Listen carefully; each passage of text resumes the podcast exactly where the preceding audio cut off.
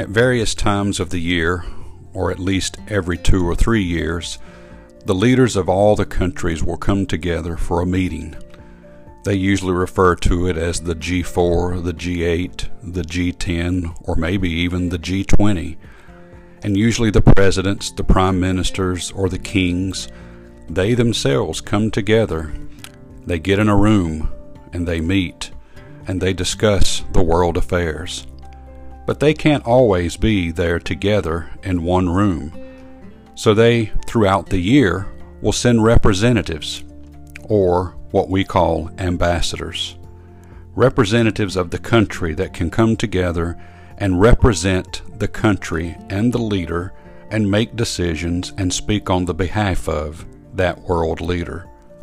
In the book of 2 Corinthians chapter number 5 verse 20 it says, "Now then we are ambassadors for Christ, as though God did beseech us that by us we pray you in Christ's stead be ye reconciled to God."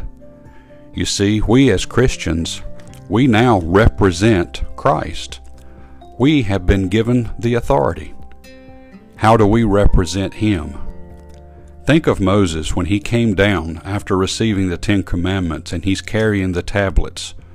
And it says, And when Aaron and all the children of Israel saw Moses, behold, the skin of his face shone, and they were afraid to come nigh him. Moses was changed. They saw something different. You and I, when the world sees us, when they see the church, when they see the Christian, when we represent the King of Kings and Lord of Lords, does the world see something different? Or do they just see somebody else? I hope the world, when they see us, that they see something that they want, that they see something different, that they see somebody coming that has some special power. You see, the world is in need of something special today. They're in need of Christ. But right now, He's using us as Christians to be ambassadors for Him, to bring the gospel message, and to represent Him right now. Let's do Him justice and represent Him well. May God bless you and have a wonderful day.